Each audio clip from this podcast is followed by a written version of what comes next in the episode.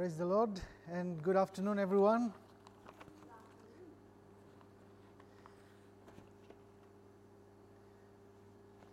Well, thanks for inviting us. We are blessed to be here this afternoon. I haven't been very nervous back home when ministering the Word of God, but it just happened that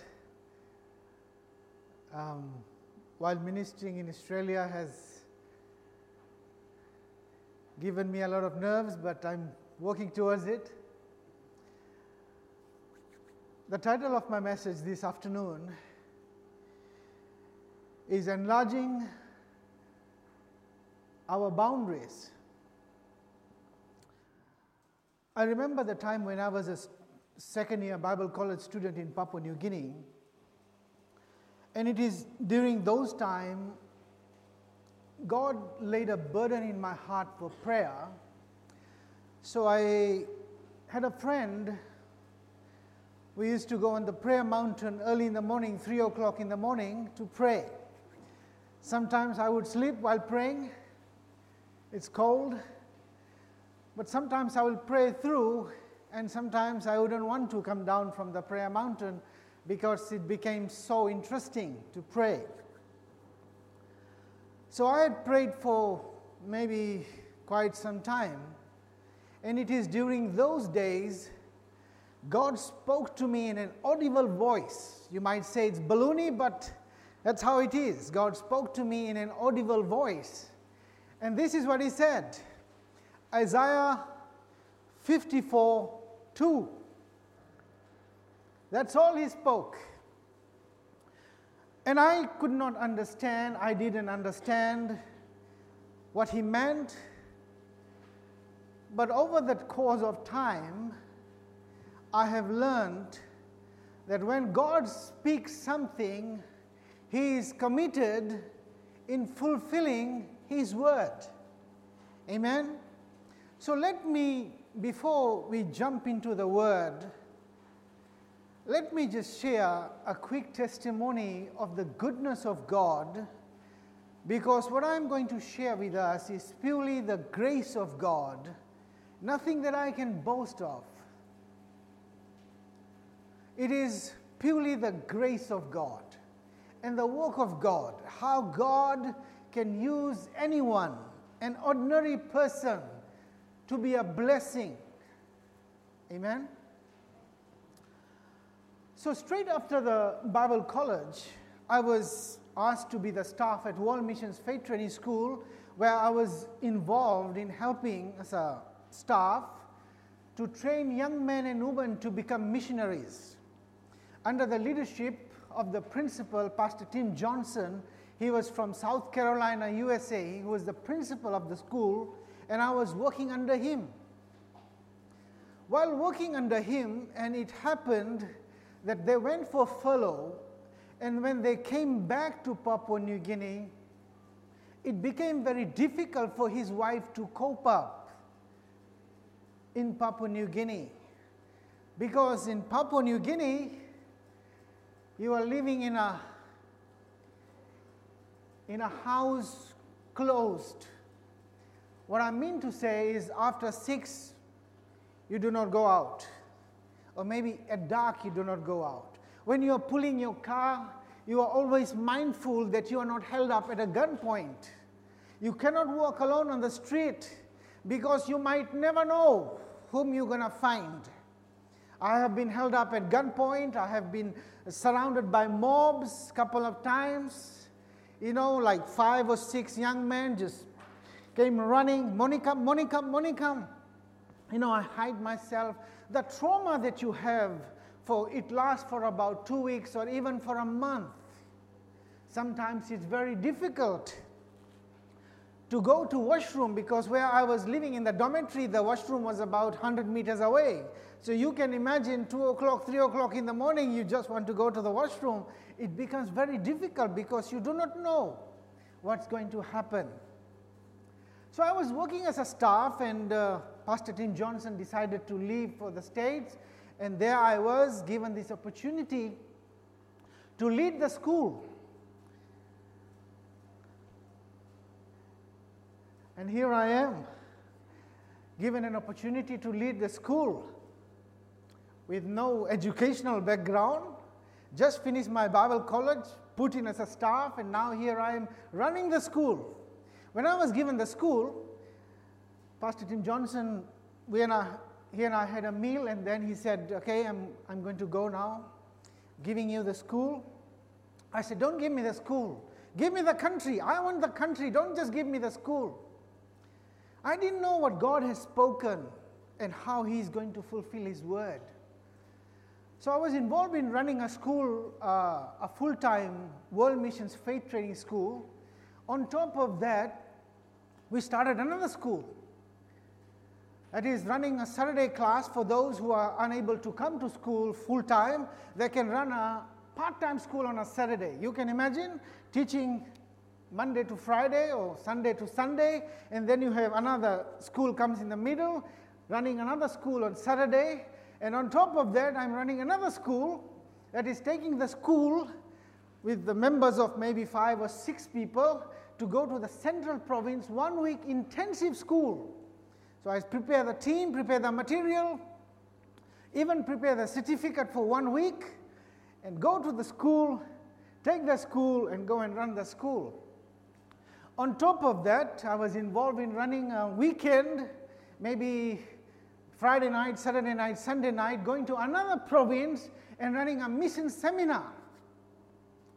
On top of that, I'm asked by the AOG uh, Jubilee School degree students to teach them on world missions, how to become missionaries and uh, what is world missions? A 20 hour lecture on missions. That's from Monday to Friday, some in the, in the schedule. Then we were taking the same school to the, to the different churches in, in, the, in, the, in Port Moresby, talking to them about missions. And you may be wondering how in the world you're able to do this, because I can honestly say it has been by the grace of God, the strength that He gives, because He has spoken very clearly what His intent was. So, let me give you a little bit of background how I got involved in missions. When I was a maybe first year or second year student, Barbara Buckland was a, she was a missionary from Canada, if you might remember Barbara Buckland. She went to be with the Lord and she took us on history of missions. From Jerusalem to Jaya on missions, maybe about, let's say, 40 hours on world missions. And guess what? I have never heard about missions. If you were to ask me, what do you know about missions? I had no idea what is missions. So, can you imagine sitting in a class? She's talking about historical perspective of missions, the biblical perspective, of missions, and everything that I hear goes zoom, zoom, zoom, zoom, zoom, zoom. Just maybe what is happening for first time if you heard about missions. And guess what? I'm a staff at World Missions Faith Training School, and I asked the principal, Tim Johnson, Pastor Tim Johnson, you guys don't have anything else to talk about? You guys are talking about missions, missions, missions. You know, every time I hear you are talking about missions. Can't you talk about faith? Can't you talk about Holy Spirit? Can't you talk about, you know, some other subject? Why are you talking about missions? And this is what Pastor Tim Johnson said. Missions is like a bug. I mean, we had bug recently, but he said missions is like a bug. You won't know it until you have it. And these are the clear words that he spoke to me that missions is like a bug. You might, uh, the church that we belong to has been involved in missionary work for maybe a couple of decades, reaching out to many, many different countries. And you may be wondering, why are we reaching out to the lost? Why can't we reach out to our own community? There are people dying in our own nation. There are people suffering in our own community, in our own town. Why should we go out and take the gospel to other parts of the world? I mean, I did, I said the same words to a church back home. And one of the senior men stood up and said, why, why are you talking about missions when we have people in our own community? They have not heard the gospel. So you can see the urgency to share the gospel to the lost. Amen? So, what happened is that I began to study on missions. I don't know anything, I'm teaching missions. So, that's the best way to learn is to teach. Amen? So, I'm teaching missions, I'm learning about missions. And guess what happens? Something happened in my heart. That is when I remembered when Barbara Buckland, in a session, in her teachings, she said these words I began to study every scripture concerning God's heart from Genesis to Revelation. This is Barbara Buckland in her lectures, that's what I remembered. I studied every scripture concerning God's heart from Genesis to Revelation. While writing the book on history of missions, something happened in my heart. You imagine Barbara Buckland is a missionary from Canada working under Pastor Barry Silverback as a missionary in a foreign land and she's serving there. You might say, oh, she's very talented, she's very gifted, she knows about missions, she's not about, she knows about intercultural studies, she knows how to cross bridges, build bridges, no cross boundaries. You might be saying like that. It is when something happened in the heart of Barbara Buckland. She, took, she went out of the uh, office and she saw some Papua New Guinean children playing. And she went and grabbed them and she began to cry. After serving for so many years, this is what happened in her heart. Something happened in her heart.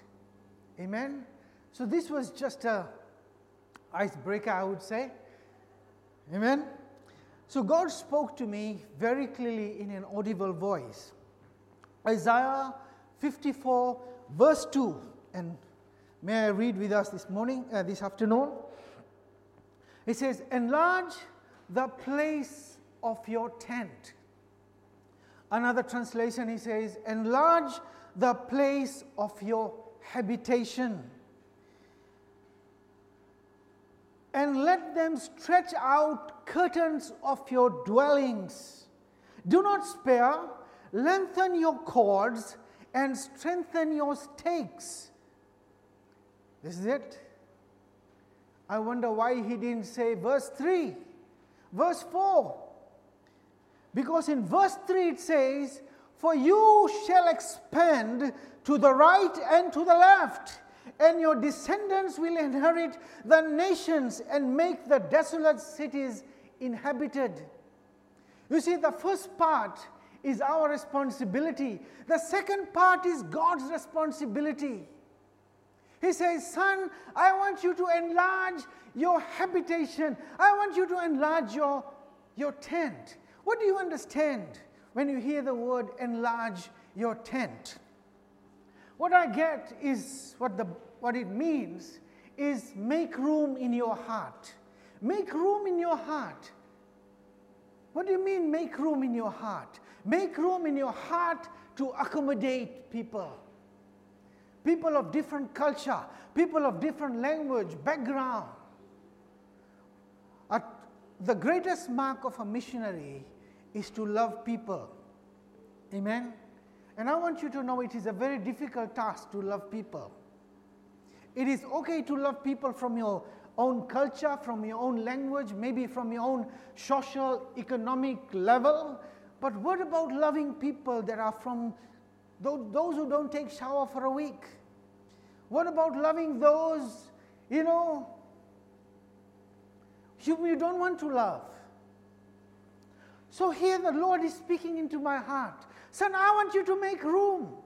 There's no greater example than the example of Jesus. I remember the time when his cousin John the Baptist is being beheaded. His pastor, his forerunner is beheaded. And Jesus, he wants to go find a place to mourn. You know, he goes for a desolate place, a, a place where he can mourn. And what happens next is a multitude follows him. Multitude comes in behind him. Imagine you, the pastor, someone very close to you died, and you want to just have some time for yourself and you want to You know, you want to mourn, have a time for yourself, and what happens next is the whole multitude is coming behind you. And guess what happens? He ends up ministering to them for the whole day 5,000 men, including children. He feeds them in the evening. Can you imagine ministering 5,000 people whole day, talking to them, encouraging them, healing them? And after the evening had come, Jesus said, Okay, I want to have some time for myself. What he does next, he sends his disciples, Okay, guys, I want you to take the boat, go for a ride, because I want to have some time for myself. He goes up to the mountain to pray because his cousin has just died. After ministering whole day, he wants to be alone. And guess what happens? Three o'clock in the morning, the disciples are in trouble, and he comes walking on the water and being with the disciples at that time. I mean, I cannot find any other illustration to see in the busiest moment of Jesus' life, the most difficult moment, he was willing to embrace, he was willing to make room. You know, back home we were involved in pastoring three churches. Sometimes I would end up preaching three sermons before 12. I'd drop Hazel to one church, go and preach in another church, go and preach another one, go back to another church and preach, and go and pick her by about maybe 1 o'clock, then go home. Maybe 2.30 I get a call Somebody is sick in the hospital and he wants the pastor to go and preach. They don't want anybody else. You know, you might. Uh, and I'm just saying, you know, I just had a whole day. It's become so very difficult to go and talk to people, to go and even pray. I had a very busy day. But here it says, I want you to make room. Make room. Make room to accommodate people in your life. Because guess what's going to happen? Verse 3 is going to come into action, for you will expand to the left, to the right, and your, your, in your inhabitants, your descendants will inherit the earth. He said, I want you to enlarge. And the next verse it says, Let them stretch out the curtains of your dwelling. What do you understand by the word stretch out the curtains. Curtain has to do with vision. Amen. When we stretch the curtain, we can see outside of our house, beyond ourselves. You remember the time when Jesus he was went from Judea to Galilee, and in between he had to go through Samaria. And here in John chapter 4, if you might read this passage, a woman comes up at Jacob's well, and Jesus says, Woman, give me a drink. And guess what? After conversation with this woman, this woman said, I know, I hear that there's a Messiah going to come. He's going to tell us about everything. And after talking to him, the disciples, the smart disciples, come to him. They didn't bother him or didn't ask him why, Jesus, you're talking to the, to the, to the Samaritan woman. And Jesus said, and the disciples said to him in John chapter 4, verse 34, it says, Have you had, it, had you had something to eat? And Jesus says, My work. Let me read us the scripture because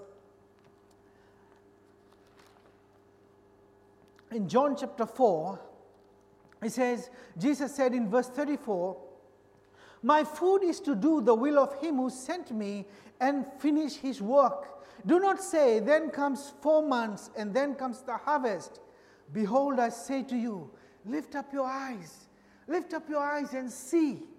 You know, Bible tells us to lift our eyes.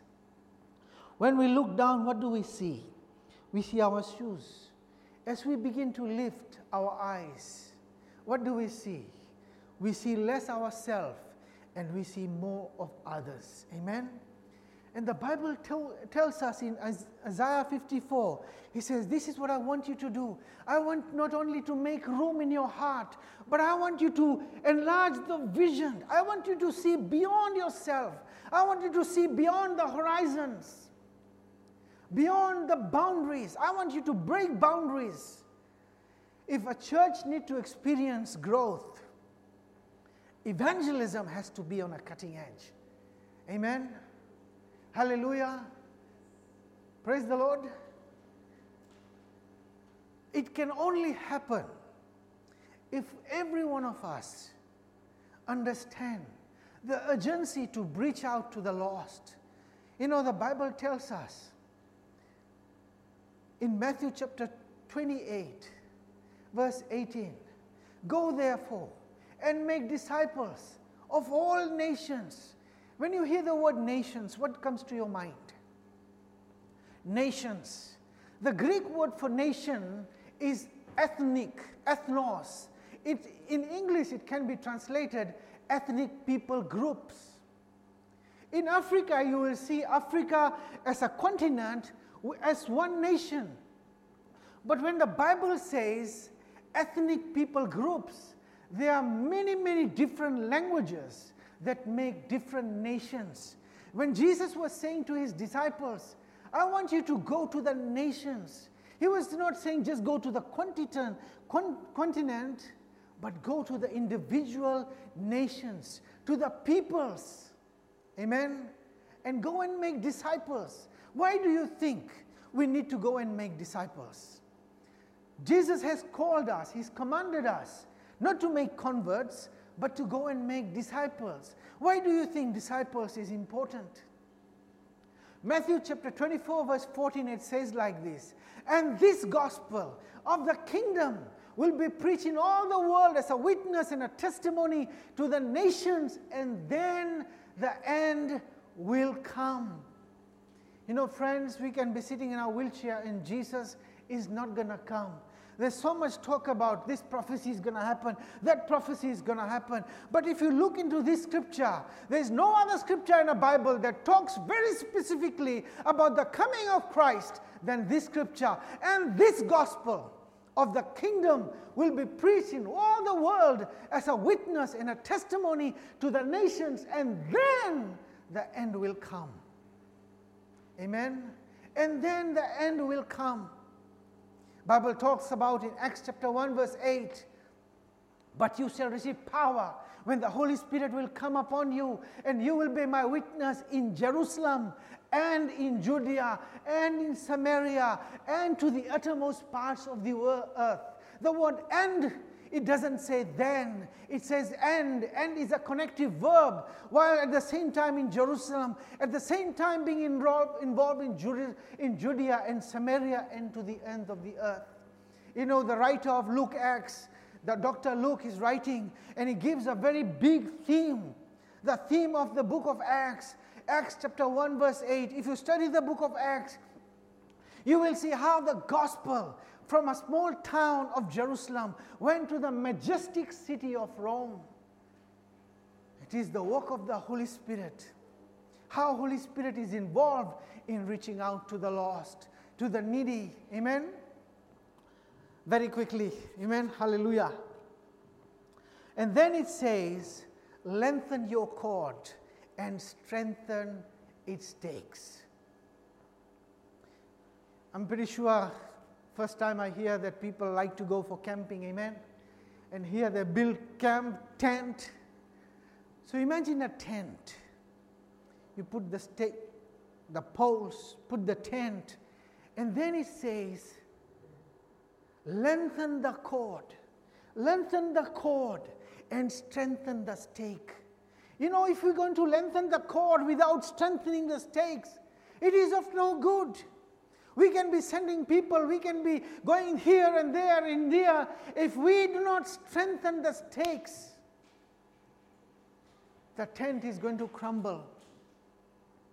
We can be involved in, in reaching out to the lost, but we, if ourselves are not properly grounded in God's word, it is going to crumble. Let me read to you what I have gathered. uh, from the studies. How shall we lengthen the cord? By sending out our organization in every direction. Amen. And if we are going to have this strengthened cord, we must add our own strength. We must add our own strength. We must not only lengthen the cord, but strengthen the stakes. If one is weak stake in the circumference of the tent, if the weak, if the, if the stake is weak, it can easily be pulled out, and eventually the whole tent is going to crumble. So, what I'm trying to say to us is this what God spoke into my heart concerning this passage, how His word was fulfilled in my life, just a nobody from a small town, how God can use me to be a blessing in training young men and young women to become missionaries to other parts of the world. I have seen young men and women from Papua New Guinea in the three years that I was part involved in running the school. We have seen young men and women has gone to many different places to share the gospel. In these three years, by God's grace, I was able to cover 11 provinces out of 21 provinces where I have put my foot in sharing the gospel because I saw what God was saying to me. He spoke to my heart. He said, Son, this is what I have for you. This is what I have for you. If you, if you want to reach out to the lost, if you want to reach out to the community, I'm pretty sure you have the desire to see this uh, Coolamon community being brought to the brought with the salvation message. You know, our family, we have been involved in reaching out to the lost in Narrandera. You know, it has been my prayer that I want to bring one family. Lord, just one family. For one year I've been praying, God, just one family. We have some chooks at home and we give free eggs chook eggs for free to our neighbors, to the nurses in Teloka, to the Nepalese people, to the Indians, to the Filipinos, as an opportunity so that I can, we can have an opportunity to share the gospel. You see, what I'm trying to say to us is this it is not good enough, I feel, just to be a role model and say, yeah, this is a, he's a great Christian. He's a good man. He brings eggs to us. You know, I, I, I bought some roosters from Ashley.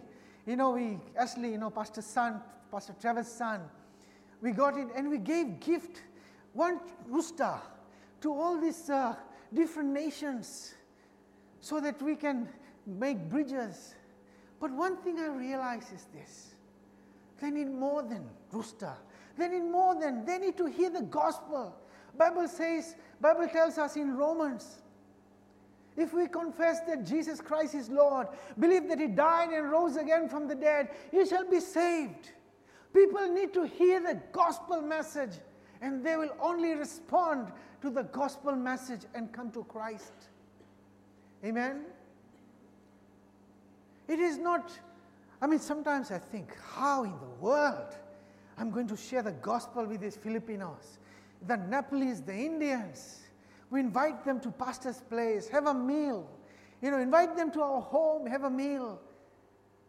Just so that we can have an opportunity to share the gospel. If we want to share the gospel, our heart need to be enlarged. Our vision need to be broadened. We need to go cross the barriers, break the boundaries so that we will be able to share the gospel. Wherever we are, that is the season that we are in. Maybe I was in Sydney for the past so many years. That was a Sydney, those were the boundaries. There's an opportunity that God gave for us to share the gospel. Now that we're here, this is a, another season where we can be instrumental in sharing the law, gospel to the lost. Bible says that the soul that sinners shall perish. Are sinners lost? Do they need to hear the gospel? Do they need to hear the gospel? Is the urgency to, to share the gospel? Believers are perishing every day. The souls are dying every day. Whose responsibility is it to share the gospel? Is it your responsibility? Is my responsibility? Or somebody else's? The Great Commission is obligatory. It is for all Christians, it's all generation, and it's for all peoples. It is your and my obligation for us to reach out to the lost with the gospel of Jesus Christ. You know, the Bible tells us He's not going to come back until the gospel message is preached to the nations. Let us enlarge our heart. Let us lay hold of God and see to it that God does something in our heart. Amen. I'd like to, just a quick one. Amen. Hallelujah. One uh, testimony very quickly.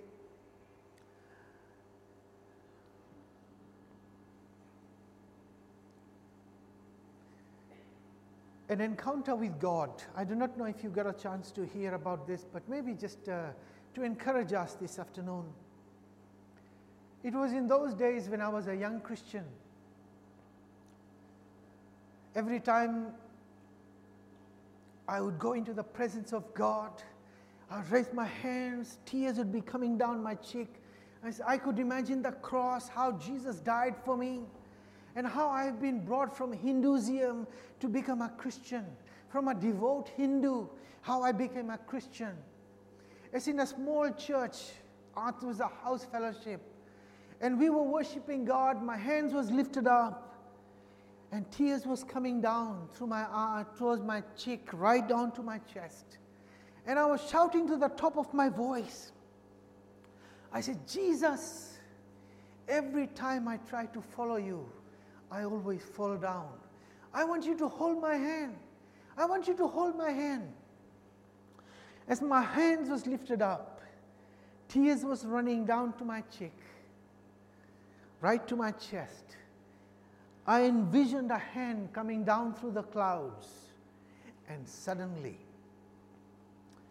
suddenly, the Lord held my right hand, physically held my right hand.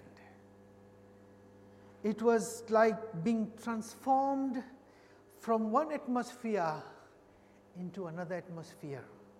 It was such a glorious, I would give anything to be in that atmosphere, honestly speaking.